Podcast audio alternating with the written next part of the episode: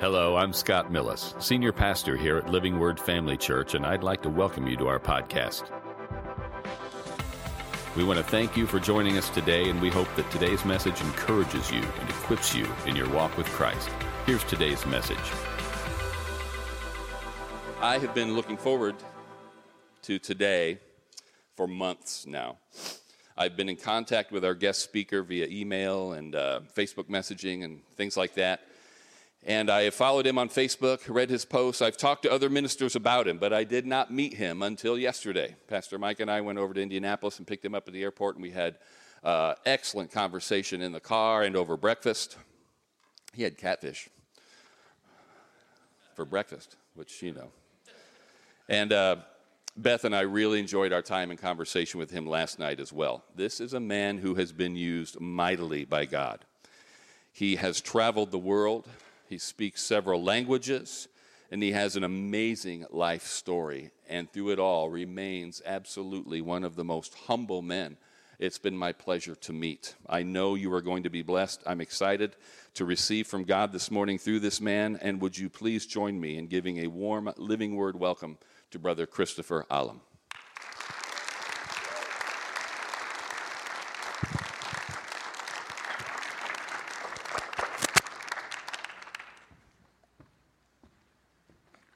Thank you, Pastor, for your kind words. Let's all stand up and pray together.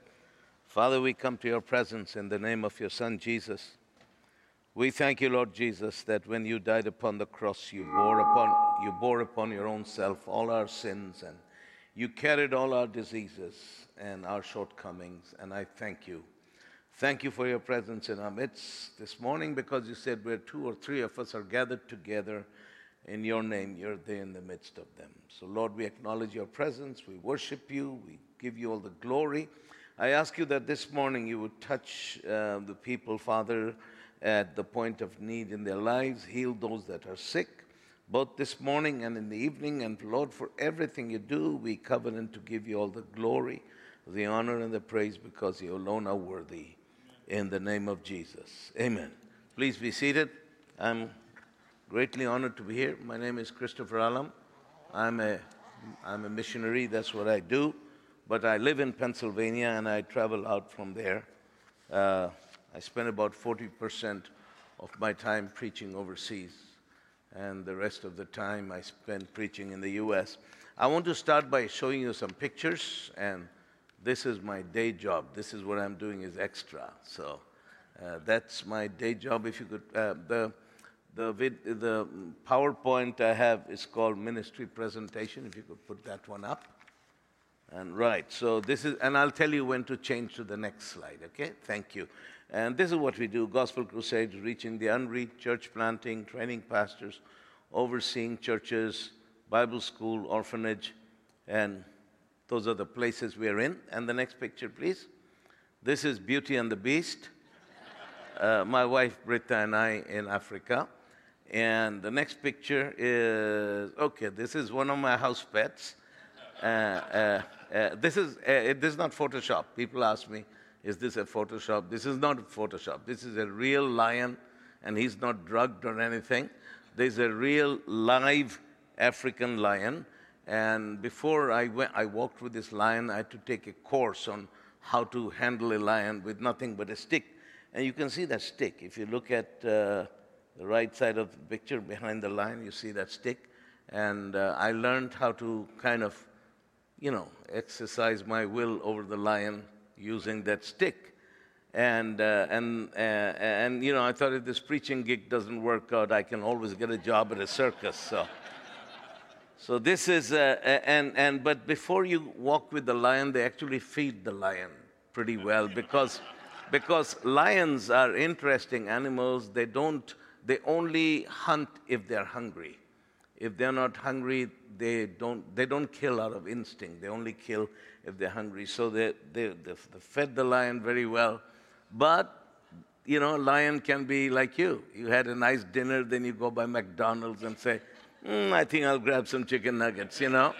Just feel like it. So because of that, because the lion may backslide, eat the man of God. So they had someone with a rifle standing few feet away from me but I cropped him out of the picture because it wouldn't look as, you know, impressive with him in it. And, uh, and then, but he did turn around and take a look at me, but he didn't, he, he decided he didn't like dark meat, you know. So uh, uh, lions prefer to eat white people. Uh, that's why there are so few lions, in, uh, so few white people in Africa. If you wondered why, because they prefer to eat white people. Anyway, so I, I, let's go to the next picture. This is me preaching in a place called Chawama in Zambia. Uh, not in this meeting, but in another, at another time on this field, we had 30,000 people baptized with the Holy Ghost at one time in one service uh, on this. And then the next picture is uh, this is in a place called Manga in Mozambique, and we were in the middle of nowhere. And uh, I was wondering if anyone would show up, and then people began to come to hear the gospel. Uh, this was an unreached area. Now, this is a region where is 40% of the population are Muslims, because one thing I want you to understand that the Muslim countries, the oil producing Muslim countries, give a part of their uh, GDP, a part of their national income to the spread of Islam.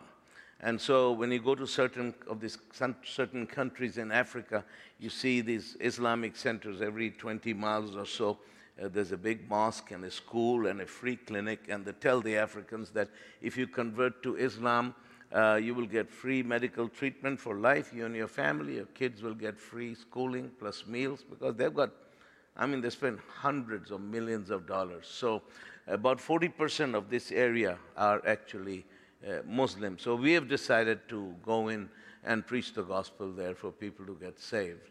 Uh, of course, I mean, uh, our government doesn't support the preaching of the gospel like Muslim countries. They put money into the preaching of Islam. Anyway, so this area is 40% Muslim, and the next one is uh, this is in uh, Lobengula in Zimbabwe, altar call, and the next picture is this. The top is in Chawama, Zambia. The second one is a place called George in Zambia, and the next picture is this is in Mafambise in Zambia, another place in the middle of nowhere, but uh, we have three football grounds uh, full of packed with people. Uh, that's how big the field was.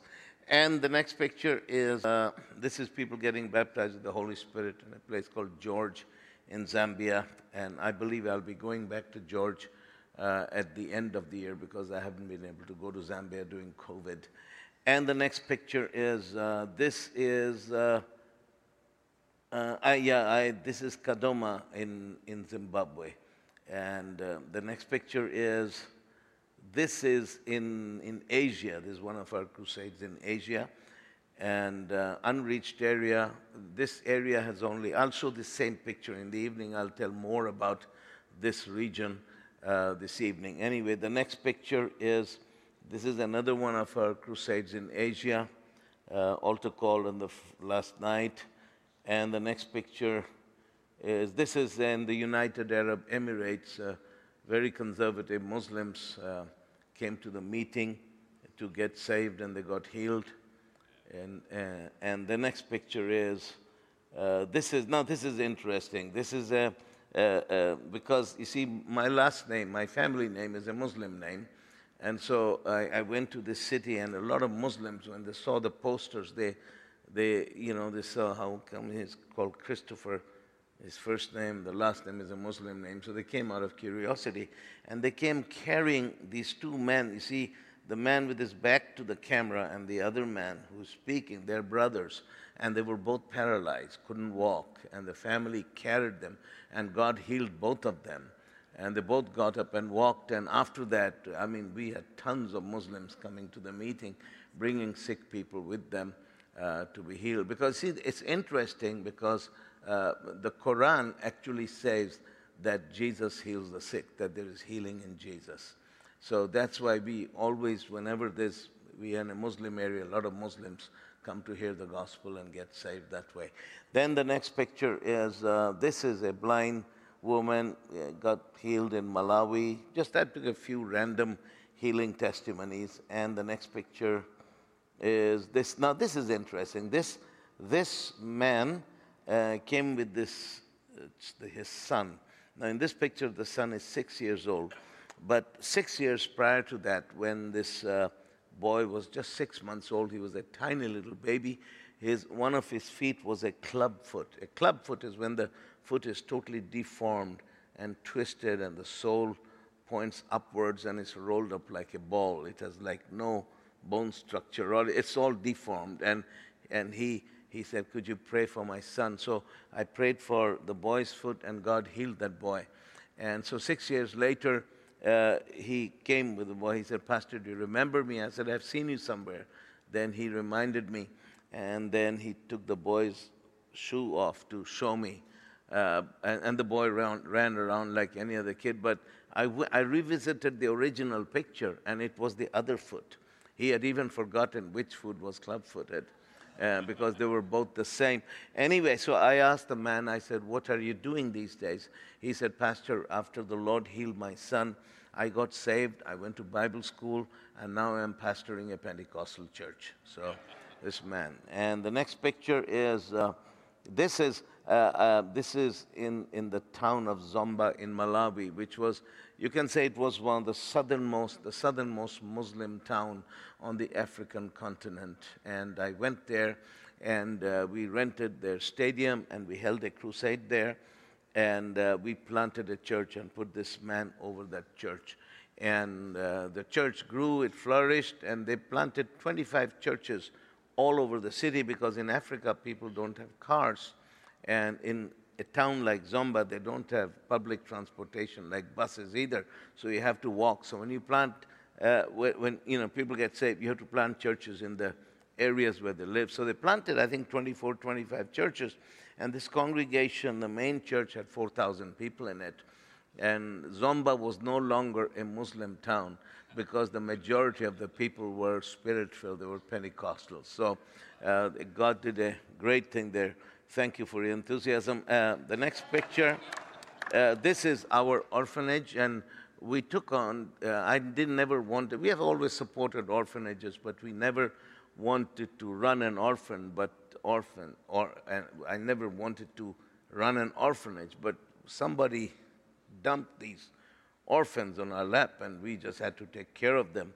So we said, okay, let's take care of them. So we built this um, house for them and took care of these orphans. And now, just now, as I speak, the last orphan has graduated from high school and they have gone. So now uh, I talked to my team. It has been such a blessing for us to take care of these orphans. We're going to start with a new group of babies and, uh, and, and start the orphan, you know, start with a new group of orphans, and that'll be done any day now. We just, you know, you have to deal with the government and permits and all that, so we are working on that. And the next one is this is our uh, we have a we have a church planting school, and so we built a dorm that sleeps about 70 people. We train them for one year, and then we send them out two in, by twos, because I oversee I don't know exact number, but, but close to 400 churches we have in Africa. So what we do is we send like we would send two, of, two graduates to one church and we would ask that pastor to oversee them and to send them out somewhere unreached area and plant a church. So we are const- constantly planting churches and uh, we are also starting a church planting school like that in asia. We would have done it two years ago but then covid started and you know we couldn't do it but we're going to do it now. We have been talking to my team because those countries are opening up and the next one is this is the last picture. This is again me preaching somewhere in Africa. So, praise God. Thank you very much, sir. Thank you. Praise God. So, this is what we do. You know, we do missions. We see approximately, uh, you know, the only true bookkeeping of souls is in heaven.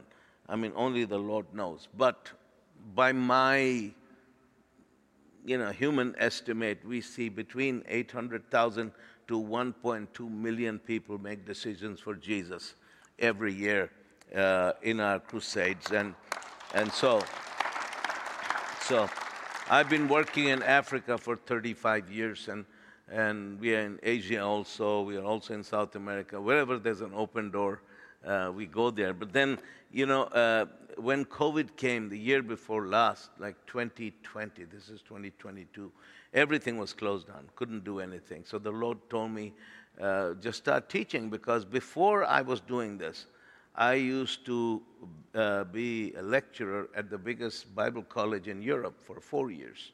So the Lord said, pull out your teaching skills and begin to teach them. So I began to teach, and I, uh, for seven months, I taught every single day, seven days a week.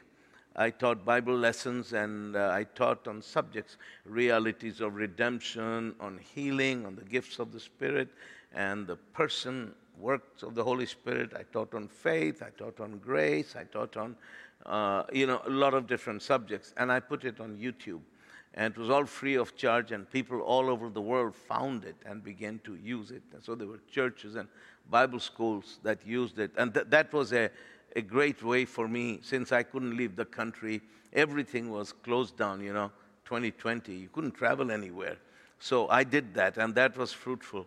Then I heard that uh, because of the situation in Africa, you know, they don't have online church, and all that churches were closed. The government shut everything down and uh, there was no income and people were starving. So the Lord told me to feed pastors.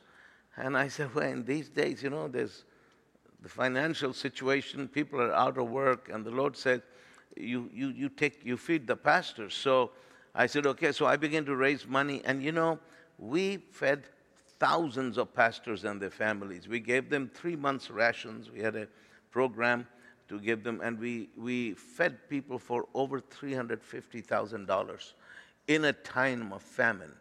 And, uh, and so we did that, and it, it was wonderful to be able to do that. And then, uh, you know, when COVID came in India, uh, people, there was no oxygen for respirators. And, uh, and the Lord told me there's Christian hospitals, there are missions hospitals, and the government is not helping them. And the Lord says, You buy those machines for them that make oxygen. So we did that. And so, anyway, we ultimately ended up raising over $450,000 uh, to, to feed pastors, to buy respirators, and all that. And right now, we. Um, uh, this thing in Ukraine started, and the Lord said, "You help the pastors," because I've got pastor friends inside Ukraine. Uh, one, you know, I've been talking to them on the phone, and and uh, these are people with thousands of people in their churches, and they're in the war zone, helping people, evacuating people, moving them, and uh, out preaching on the streets with bombs coming down. It's, it's interesting how people, you know, in times of crisis, I was saying to Pastor Scott, good men always rise to the occasion. And so, one of my friends, I preach in his church, beautiful city of Kiev, which is mostly destroyed, and I asked him how are you doing. He said, brother, we are, st- we are out there feeding people and I'm preaching on the streets. People are getting saved. I said, how's your church? He said, our church is still intact, but one of my big churches, when you go there, it's all gone. All you see is a big crater. The Russians uh, bombed that. And so, but in spite of their difficulties, I mean, I admire people like that. They're preaching the gospel. And, and, and we have been sending them money. We raised oh, at least $120,000, of which 90000 has gone out. And I've got other pastor friends who are distributing food. So there's a lot of good people, uh, servants of the Lord. And uh, I mean, these are my friends. There's others I don't know. But there's many who are doing a great work. And I think we should, we, sh- we should look at how people, you know, here in America, uh, we, we, we are blessed. We don't you know, last night we were eating dinner at a restaurant, and, and when, when you sit there, you don't even think that this is a bad time in the world today.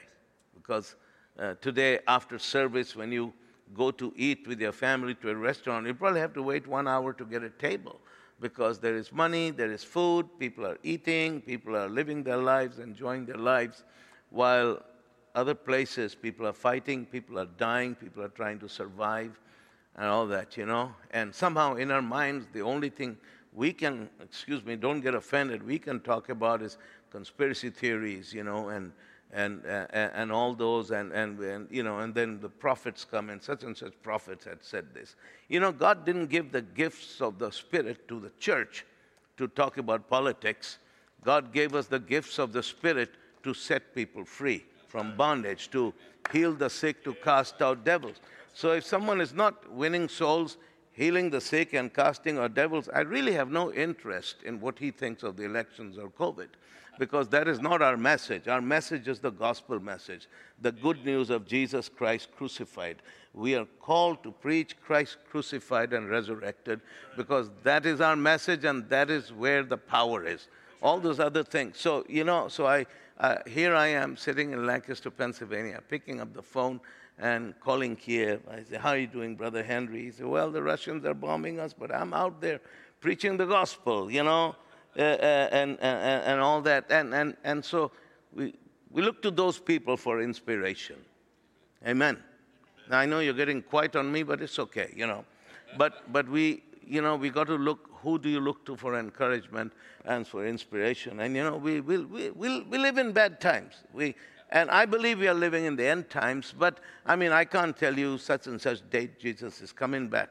But let's put it this way we are living close to the end, closer to the end times than at any other time in history. And, and things are scary, but it's in situations like this when we have to rise up and we have to look at the world around us and win souls for Jesus. Because that's the only thing that will count. When a man dies, when he stands before God, there's only one thing that counts, and that's not his political views, whether he was rich or poor or what country he grew up in. The most important, there's only one thing that'll count. Did he die with Jesus or without Jesus? And only the church can make the difference. We are the only ones who can tell people about, the, about Jesus.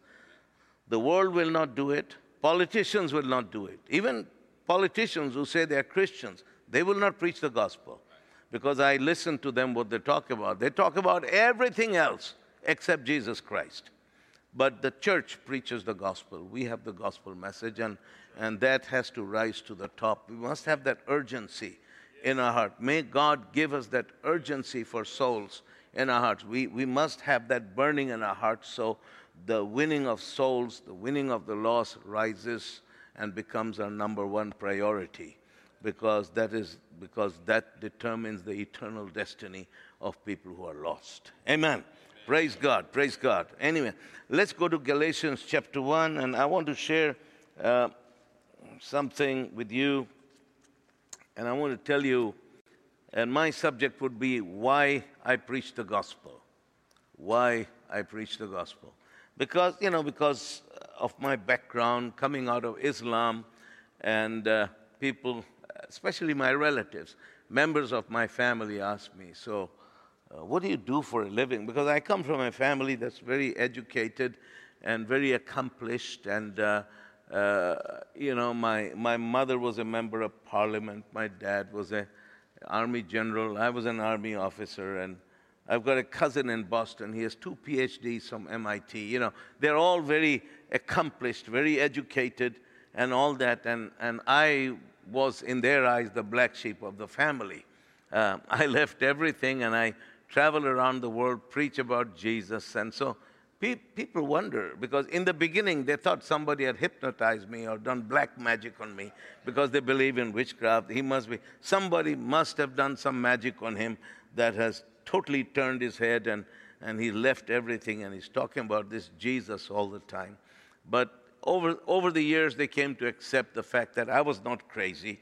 And uh, in fact, some of them even thought that, well, he lives a far better life morally than most of our successful family members. And uh, one of my uncles, he was a member of the cabinet, he was a retired general. And he said to me, he says, he said to me, he says, if I was, if I could live my life all over again, if I was young, young again, I would do what you do. I would follow Jesus. I would get baptized and live like you. That's what he said to me before he died. So, you know, people watch you, watch your life, not what you say, but how you live your life. And that speaks to them uh, because that gives credibility to the things you say. How you live gives credibility to the things you say. And so, one of the questions they ask me, why do you preach the gospel? Why do you, why do, you do this? And, and um, so one of the things they asked me, so what do you do for a living? I said, well, I travel around the world. I preach about Jesus. They said, so what do you tell them about Jesus? I said, well, I tell the story of Jesus. I'm like a storyteller. I tell them about his, his, his the virgin birth, his, uh, his uh, sinless life, his death upon the cross, and his resurrection from the dead. So you tell that story. I say, yeah, that, that's all I talk about. So why? I said, well, there's something interesting about the story because every time I tell that story, people's lives are changed. The lame people get up and walk, blind people see, deaf ears are open. There is power in the telling of that story. And so I tell them, I'm a storyteller. I've given my life to telling this story, and there's only one story I tell. I don't deviate from that. So they ask me, why do you preach the gospel? So I would like to break this down and tell you why I, coming from my background, preach the gospel. Well, I can divide my, I can categorize my reasons for preaching the gospel into two categories. The first category are, eh, you can call it the biblical reasons why I preach the gospel. And those apply to all of us. You know, the scriptural reasons why I preach the gospel. And that's the same for all of us. It applies to all of us. The first scriptural reason uh, I would say is this. There's many, but the first one would be I preach the gospel because Jesus is the only way to God. There are many religions, there are many, you know, many different faiths, but they don't lead to God. There's only one way to God, and that is Jesus Christ. And He said Himself, I am the way, the truth, uh, I'm the way, the truth, and the life.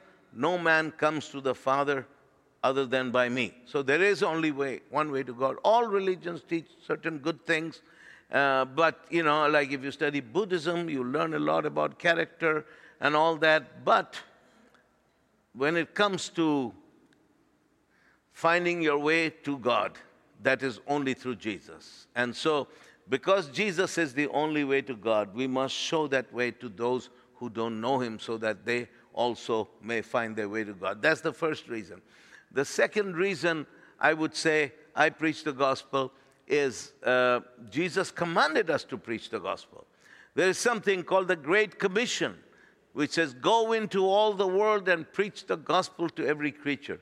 If you note, it is not the great suggestion, but it's the Great Commission all of us are called to preach the gospel, whether it be someone like me going to Africa or someone like you sharing Christ with your neighbors, wherever you are, here in St. Joseph or wherever you live, sharing Christ with your neighbors. So all of us should be winning souls for Jesus, sharing Christ with others. So it's a commandment we have received, and so on and so forth. If you go through the scriptures, uh, you know, there are scriptures like Jesus said, For the Son of Man came to seek and to save that which is lost. There are many, many scriptures which, which will tell us why Jesus came to this world and how it applies to us, how those scriptures apply to us, because we are the ones who are God's mouthpiece on this earth. The gospel goes through, through us. Now, the second category would be my personal reasons for preaching the gospel. And uh, I have three personal reasons for preaching the gospel. The first is I preach the gospel because of what Jesus has done for me. And you know, all of us have a story to tell. Each one of us have a story to tell. We have a personal reason, personal reason. And, and I read that, let me go to Galatians, and uh, Paul talks about his personal encounter with Jesus. That is, you know, each one of us has a story to tell, and this is his story. As it says in Galatians 1:13, it says, For you have heard of my conversation in time past. In the Jews' religion, that means he was a Jew. Just like I was a Muslim, Paul was a Jew, and I don't know what your thing was before you got saved. He says, How that beyond measure I persecuted the church of God and wasted it, and profited in the Jews' religion above many my equals of mine own nation, being more exceedingly zealous of the traditions of my fathers. So, what Paul is saying is that not only was a Jew, but he was a zealous Jew. He, you know, because there are, there are Jews who are, sec- most Jews in America are secularized. You can't even tell that they're Jews until they tell you, you know, I'm Jewish. But they're, they're secularized. But, but uh, Paul was a zealous Jew, so that when the church w- w- was being persecuted by the Jews, uh, Paul was in the forefront of that, persecuting the Christians. And then he said he was zealous for the traditions of the fathers. It's interesting because um, uh, faith always looks forward, but tradition always looks backwards. Uh, tradition, uh, you know, uh, tradition, uh, people who are traditional, they are more interested in conserving what was in the past rather than look for, looking forward. And Paul was like that. He was zealous for the traditions of the fathers. But then something happened. Verse 15, but when it pleased God, who separated me from my mother's womb and called me by his grace. So there's three things here. Firstly, he says, it pleased God.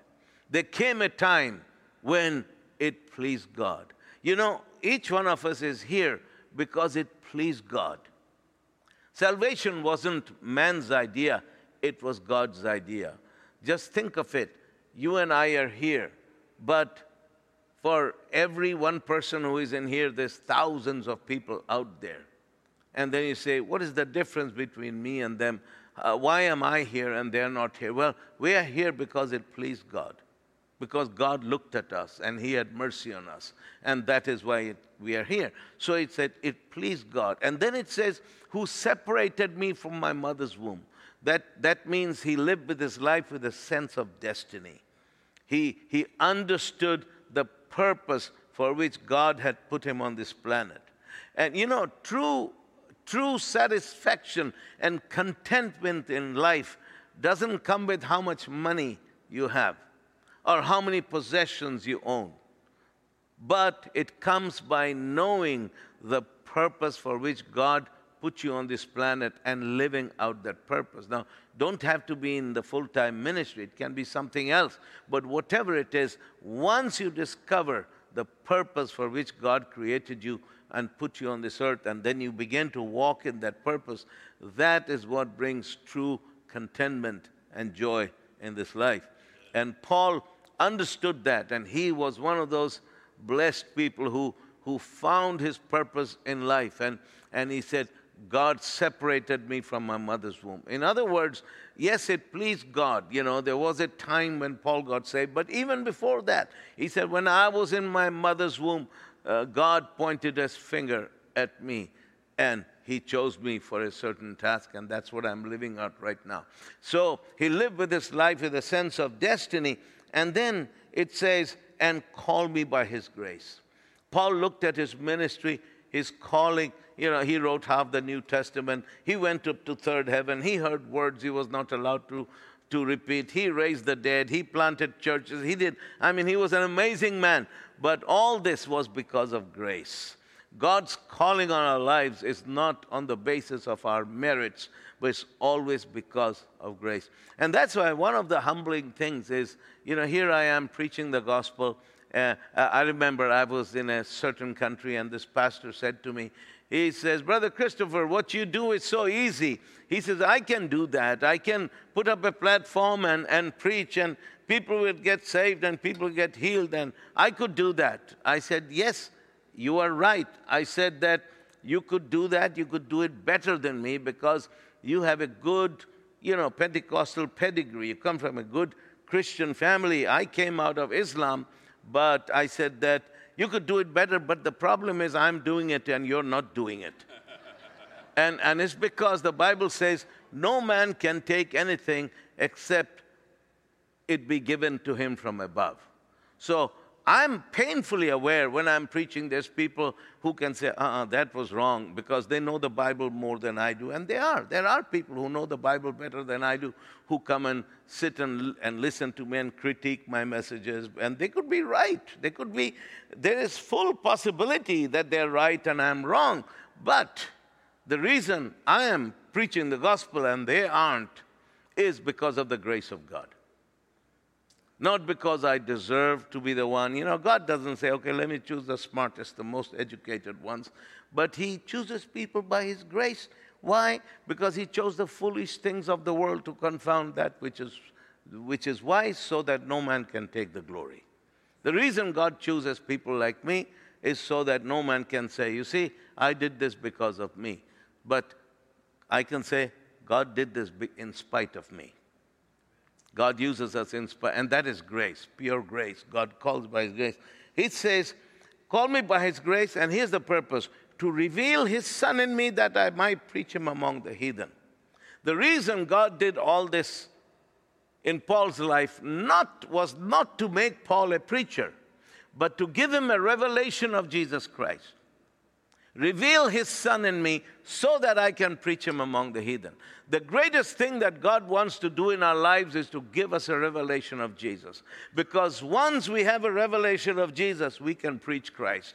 Because we can only preach with life changing conviction the things that are a revelation to us. So, anyway, this was his life, his story, how he came out of where he was. So, I wanted to use this as a backdrop and share my story with you.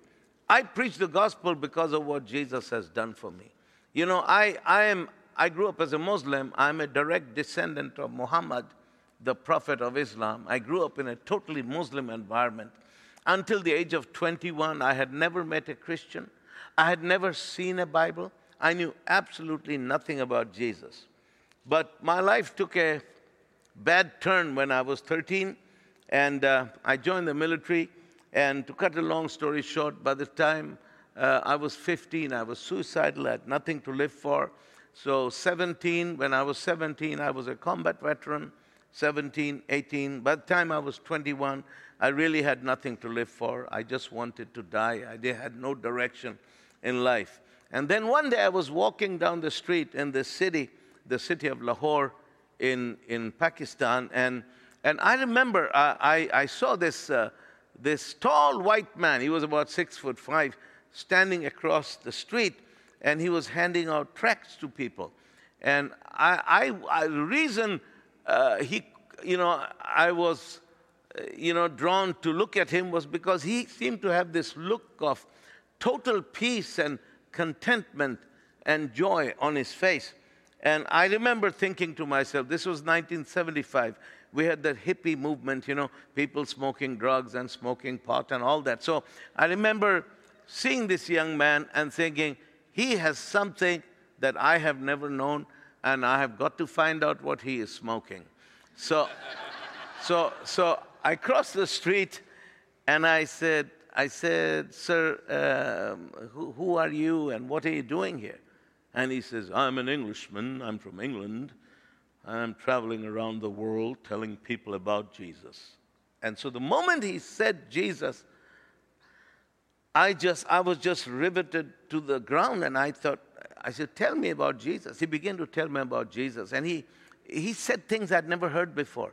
And uh, but it was very simple. It wasn't a theological lesson, but what he was basically saying that if you open your heart and let Jesus Christ come in, he will set you free. That was all.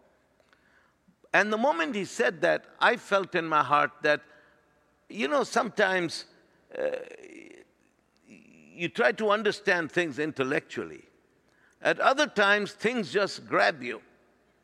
And it was one of those moments, something just gra- grabbed me, and I remember thinking, this is what I've been waiting for my whole life. And I just knew it. And then he said, Do you want to give your life to Jesus? And, and I knew if I did that, I would be killed. You know, they, that's what the Muslims do. Apostasy is punishable by death. But at that moment, I didn't care. I said, Yeah, sure. so I gave my life to Jesus, and I instantly felt like all my burdens had been lifted away. I was a changed person. Anyway, the army uh, thought that there was something wrong with me, so they put me in, a, in the military mental uh, institution, and they found nothing wrong with me. Then I was released, I was under house arrest, and I had to escape, and I was preaching on the streets. I'm, I'm condensing the details. There was a huge change in my life, and then after a few months, I was arrested. I was in prison for almost a year. And they said, if you don't go back to Islam, we are going to kill you and execute you. So I had to escape. And I went to Afghanistan, I went to Russia, Turkey, and ended up in Belgium. And then I went to Sweden, where I got political asylum. I met my wife in church, got married, I got baptized with the Holy Spirit, went to Rhema, went back to Sweden, kept on ministering. And uh, that has been my journey for uh, 46 years now. Since I gave my, you know, I've been preaching the gospel for 46 years. And, uh, you know, as I look back at my life, uh, I look back at what I was and where I've come from, I can tell you this one scripture that is uh, totally, totally true. When, the, when Paul says, If any man is in Christ Jesus, he's a new creature. All things are passed away, all things have become new. I'm truly a new person. I'm, I'm not perfect, but I am truly a totally different person than what I used to be. So that if I was to tell you about the things I used to do, you know, I, I was so violent. I used to carry a loaded gun wherever I went. Someone crossed me, they would be looking down the barrel of my nine millimeter. I mean, that's the kind of person I was. And, and Jesus has changed my life. Jesus says, truly, you talk about somebody being saved, you know, saved is, we use the word saved. It's saved is like when a person is drowning and someone else goes and saves his life, pulls him out of the water. And that is what happened to me. Jesus has saved me. So, the first reason I preach the gospel is because of what Jesus has done for me, and I want everybody else to experience the life changing power, especially when I, I meet people and I say, This person needs a life change and he cannot do it himself. No man can do it for him, only Jesus can do it. So, I want to tell them about Jesus. So, that's the first reason I preach the gospel because of what Jesus has done for me. Now, the second reason I preach the gospel is because of what I have seen Jesus do for others.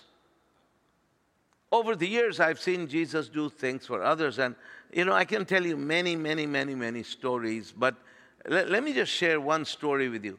Some years ago, I was in a place called, um, uh, I was in a place called, it's in Zambia.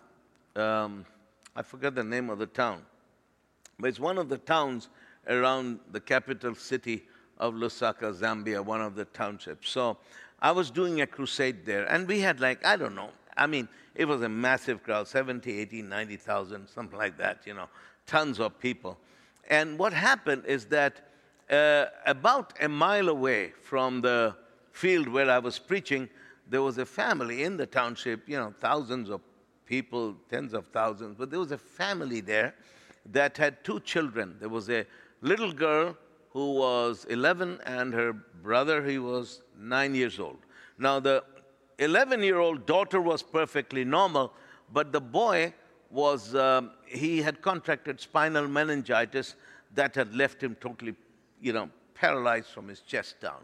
So he, you know, he was, he was in bed all day, all night, and, and couldn't walk, couldn't move. And the parents were very angry at God. They were bitter at God. They would get angry when they would hear about church or pastors. I mean, they were not interested at all. And so every almost every night they used to leave the kids and they used to say to the girl, "Look after your baby brother. Mom and I are going out." And they would go to a local bar and drink beer with their friends. That's what they would do almost every evening. Now, I I have a big PA system so that when I'm preaching in Africa, you can hear me several miles away. I mean, uh, it's, it's a big system. And the reason I have that strong PA system is that I want everybody in town to hear the gospel, whether they like it or not. I have a permit from the police, and I said, okay, fine. You don't want to come to my crusade? I'll come to your house. Stay there, and I'll so because you can. Uh, in fact, uh, just before COVID, I was preaching in one town in Zambia, and the next town, which was about five, six miles away, they could hear me preach. So it's, it's a big system. So, anyway, so, so I'm preaching, and this, uh, uh, uh, so what happened? I start on Tuesday, uh, Tuesday night, Wednesday night, Thursday night, after the parents have left for the bar, uh, this little boy says to his sister, he said, Could you please carry me on your back? Because the African women carry, carry their children piggyback, you know, on their back. Says, Could you please carry me on your back to where this man is? I believe his Jesus is going to heal me. And uh, the sister said, You know, it's quite far. It's where my school is. It's quite far away. And uh, plus, you're heavy and uh, I couldn't, there's no ways I could carry you there. You're almost as big as me, and mom and dad will be very angry. And he says, I know I asked mom and dad, and they did get angry. I wanted them to take me there, but this is my only chance. I believe his Jesus is going to heal me because he was hearing everything. He was listening to the messages, to the preaching, to the testimonies. He could hear everything. He says, I know his Jesus will heal me. And then she says, No, I can't carry you. And then he begins to cry. And when she sees her brother crying, she begins to cry. And, and he, he, he begs and pleads. And finally, he says, Listen, you just have to carry me one way because I'm going to walk back. I promise you. And so, well, finally, you know, she sees her brother cry and, you know, and just he was heartbroken. So she said, Okay, okay, I'll take you. I'll do my best. And but it's very far and I'll try. So she picks her brother up and they step outdoors. Now, in Africa, in those poor townships, you don't have street lights and the roads are not paved. There's big potholes, there's uh, sharp stones everywhere. It's, especially at night, it's not safe because you can't see where you're going. And she took a few steps and she fell stepped into a pothole. She fell, he fell, and they were cut everywhere. And, and he, she says, I don't know if I can do this. And he says, Please, you have started. Please, please do your best for me. And, and I, because I don't want to spend the rest of my life like this. I know his Jesus will heal me. So she, she picks up her brother again and she walks a few more steps and she fell, fell down. Now, I know this before because I saw them later on in this evening, and they were cut. I mean, they had cuts and wounds all over their body. There was no skin on their elbows, their knees, and they were bleeding and cut and covered with dirt. But somehow she made it to the field carrying her baby brother on her back. And that night, Jesus honored that little boy's faith. And that boy got up and began to walk.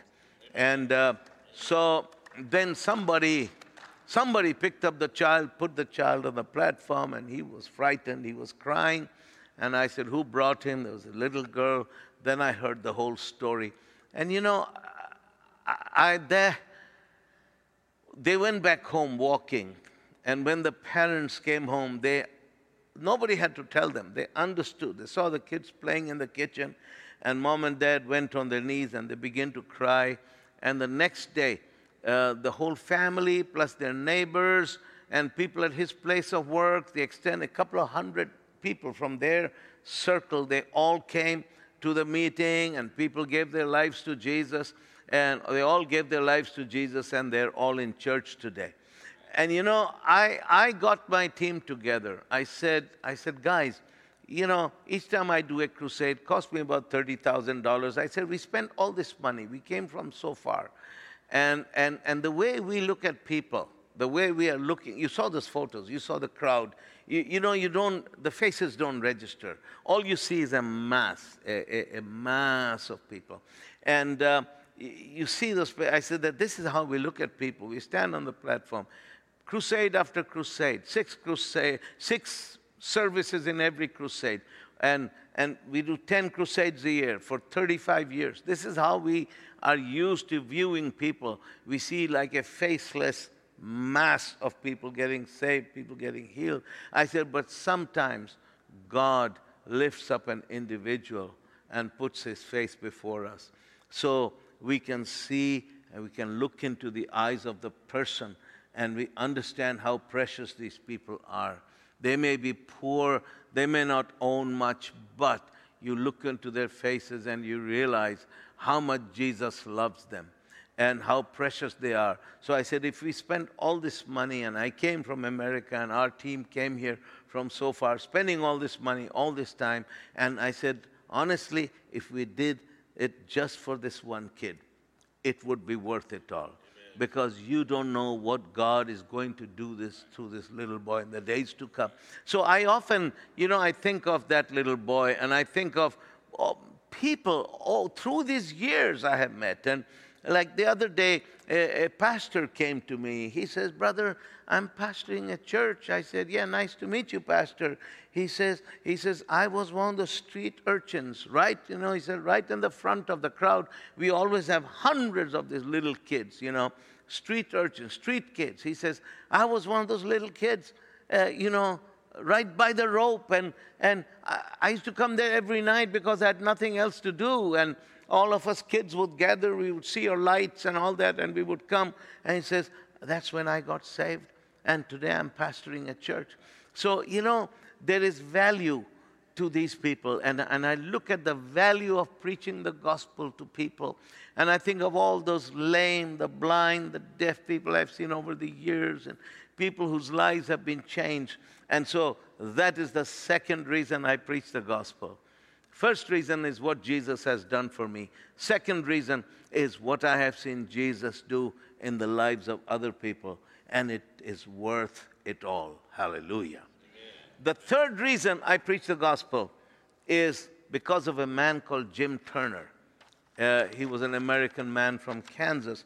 And let me tell you about Jim Turner, uh, who he was. When I, when I came out of prison for preaching the gospel, and I began to go to a church, and, and um, always used to sit in the front because I was eager to learn. And the pastor, he said to me, he said, Brother, uh, this was Wednesday night. He says, On Sunday, could you please sit in the back? I said, Pastor, I'll sit wherever you want to, wherever you want me to, but uh, can you explain to me why? He said, Well, he says, because it, next Sunday is Communion Sunday, and in our denomination, we don't give communion to those who are not water baptized. I said, Pastor, I've been in prison for my faith, and I want to be baptized, but I can't find anyone to baptize me and I really want to take communion because partaking of communion is partaking of the body and the blood of Jesus Christ. And, and I, I, really want to partake of this blessing. I said, Can you baptize me before Sunday? He said, No, I can't baptize you. I said, Do you know somebody else who would baptize me? He said, No, no, I don't think anyone. You'll find anyone to baptize you. I said, But, Pastor, why? Then he began to explain to me. He said, You see, Muslims view water baptism as the final break with Islam. So when someone says, I'm becoming a Christian, they will persecute him. But when he gets water baptized, in their eyes, they look at it as the final break with Islam. And now he's going, he's not going, he's never going to come back again. And that is why he said, in the past, when we have baptized Muslim converts, he says what the fundamentalists have done, they have firstly killed the pastor who baptized him. Then they burn, I mean, they would kill him. Then, uh, then they would burn Christian people's home and burn the homes and burn the church down. And uh, then there's a rioting, you know, other people getting killed and who get caught and all this. We have had huge troubles when we have baptized Muslim converts. So we as pastors have decided we are not going to baptize Muslim converts, so I'm sorry. Okay, so I couldn't find anyone to baptize me. Then I met Pastor Jim Turner. He was a missionary and, and uh, he was just there temporarily. And he, I, I just met him, I think once or twice, shaken hands with him. I'd never even spoken to him. But he was watching me. He says, uh, he says, Brother, I heard you want to be water baptized so that you can take communion. I said, Yes, sir, I want. He said, I'll baptize you. I said, but Pastor, it's risky for you. He said, I know, I know it's risky in these Muslim countries, but he said, but he said, I've been watching you and I know the hand of God is on your life, and I don't want anything to, uh, to stop you from fully partaking of that which God has for you. So if taking communion is so important to you, I will baptize you. So he took me to the Arabian Sea, where in the ocean, in front of many, both Muslims and Christians watching, he baptized me. So after he baptized me, then uh, some weeks later, I had to escape. Things got very difficult for me. And I went to, you know, Afghanistan just before the Soviet in, invasion. I was in the Soviet Union, Turkey, and all that. Then I ended up in Bible school in Sweden. And uh, one day when I was in Bible school in Sweden, I got a letter from another missionary which says that Pastor Jim Turner uh, has been killed and they found his body. And uh, I checked, and I through my contacts, and I found out that he had been killed because he had baptized me. You know, you cannot even imagine what I went through. I couldn't understand why an American missionary with a wife and three small children would give his life so that an Arab kid could take communion.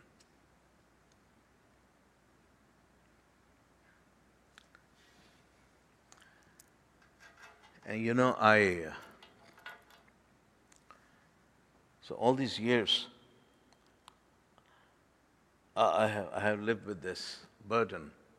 So every time I take communion in church, I think of Jim Turner and what it cost him so that I can take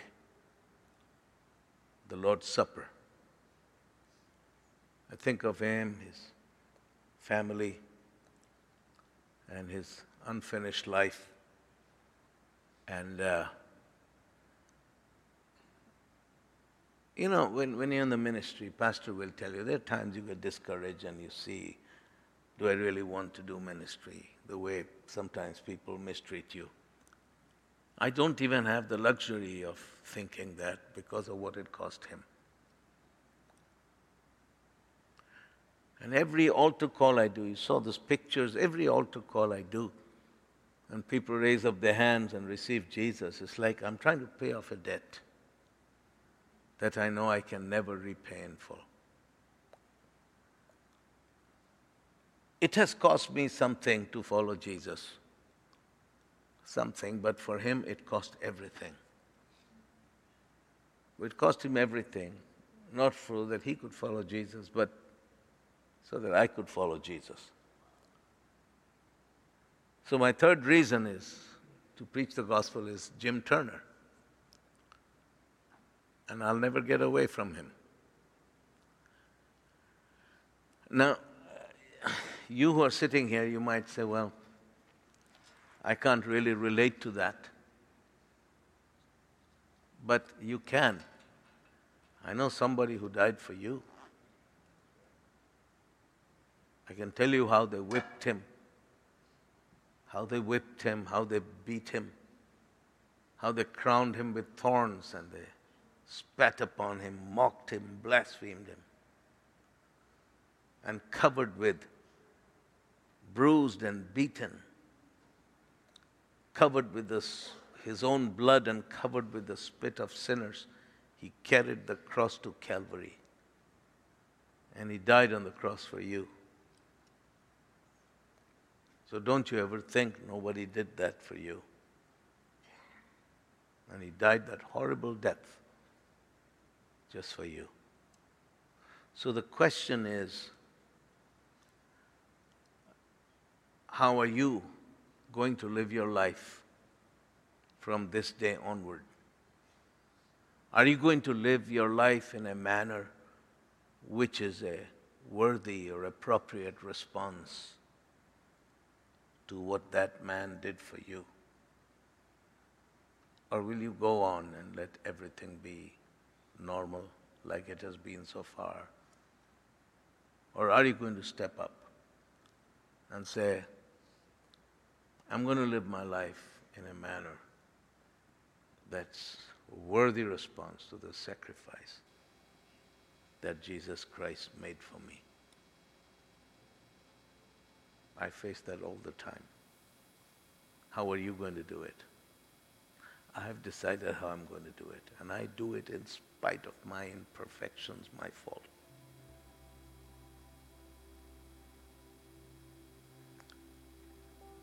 And I find myself uh, repenting, making things right all the time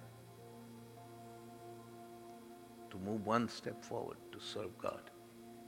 Let's bow our heads together. I want to ask you one more question, one more time.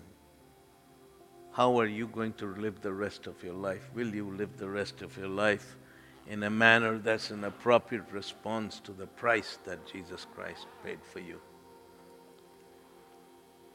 So if there's anyone here, you say, Pastor Christopher, I need to make things right with God. I, I really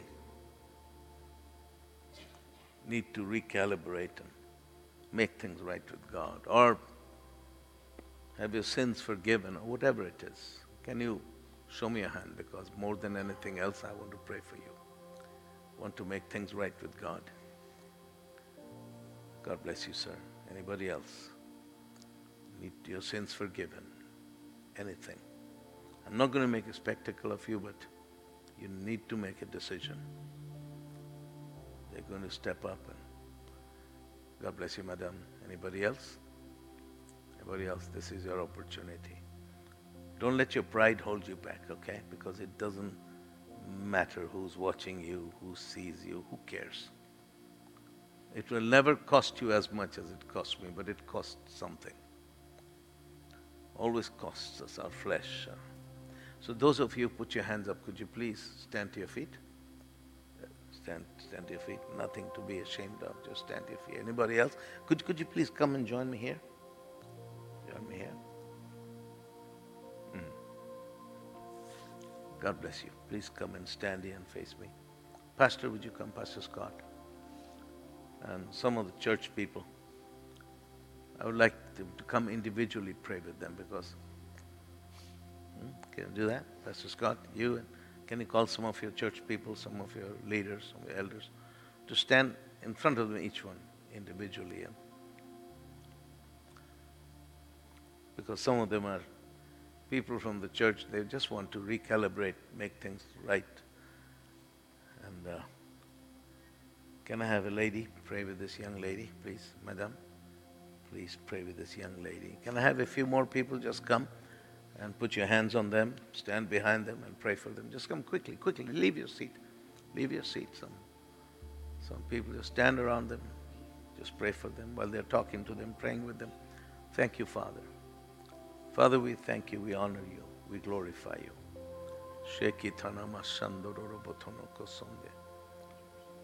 Yes, thank you, Lord. Thank you, thank you, thank you. Father, I thank you. Father, we honor you, we glorify you, we bless your name.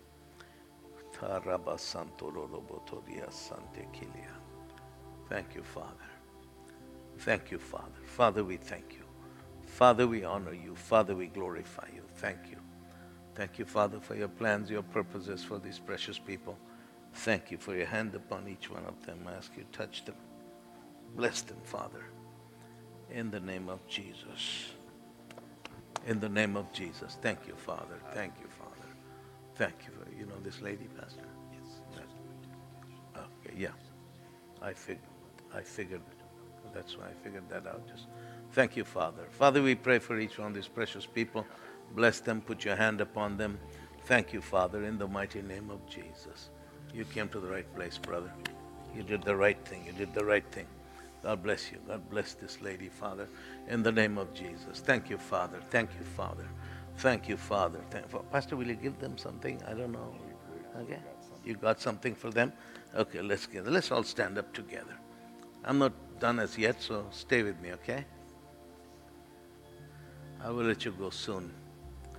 So praise God. Praise God. Praise God. How many of you need a healing in your body? Lift up your hand high. Okay, could you all come to the front? Just come to the front. Now, what I want to ask is this if you got deafness in one or both ears, I want you right in the center. Okay? If you got deafness, you got you're deaf, I want you right here in the center. Okay, so just come and you don't have to form a line and I'm not going to push you if you don't fall. That's not important for me. The important thing for me is that you receive what God has for you. Okay? Uh, who has got deafness? You? Which ear? Is it closed? Is it closed? Oh, yeah. It, yeah, it's just, I hardly hear out of the left also. Closed? Yes. Okay. Praise God. Thank you, Father. You also, sir? Okay. Thank you, Father. Can I have some of the pastors, the leaders, stand in front, spread out since there's so many? Just come and spread out. Come in front, yeah. Stand some of the elders, leaders, whatever, you know. I don't know what structure you have here. Just just just step back. Don't pray for them. Just stand. I want you to come. Is there any? Can I have a couple more people to help me? Yes? Pastors or elders or elderesses, their wives. or deaconesses. Some churches have elders, others are deacon possessed churches.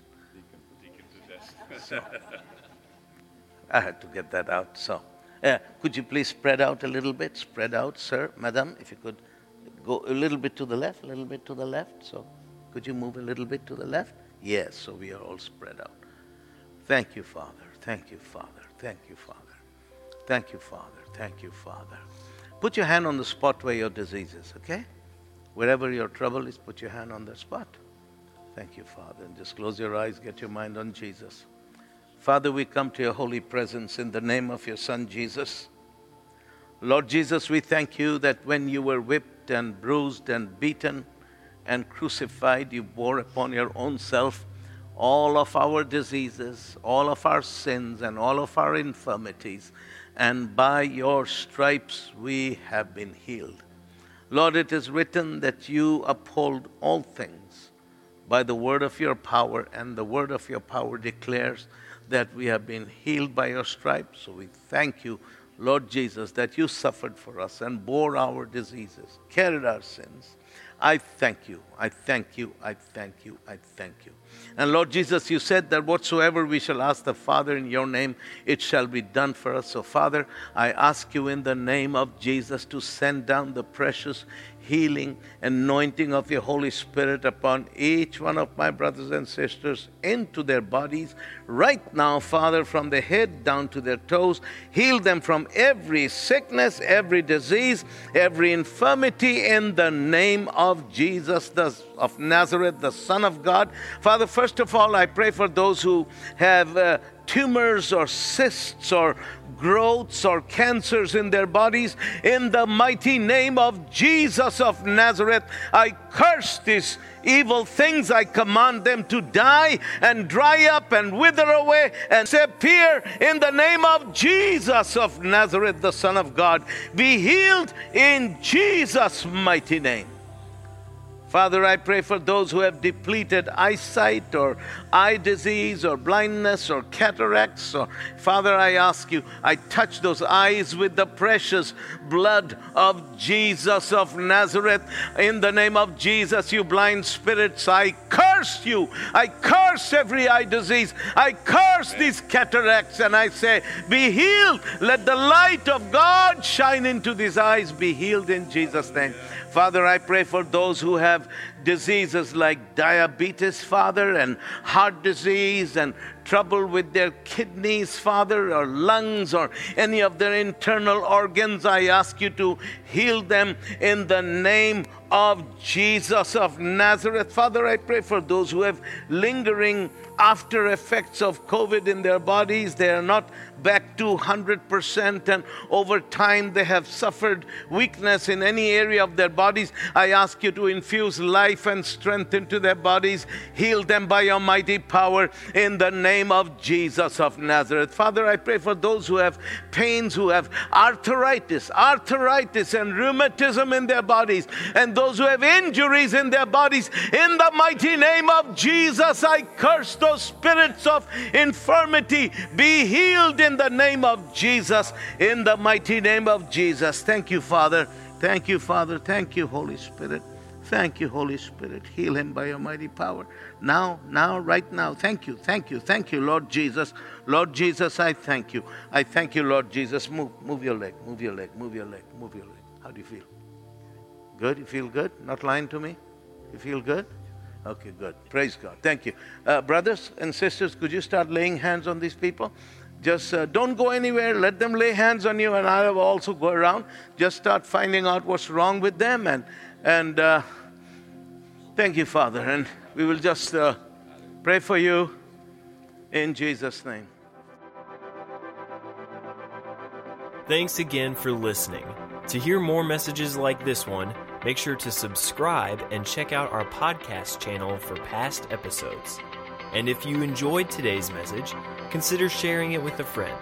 For more content and information about Living Word, check out our website at livingwordfamily.org. And remember to live the gospel and preach the gospel.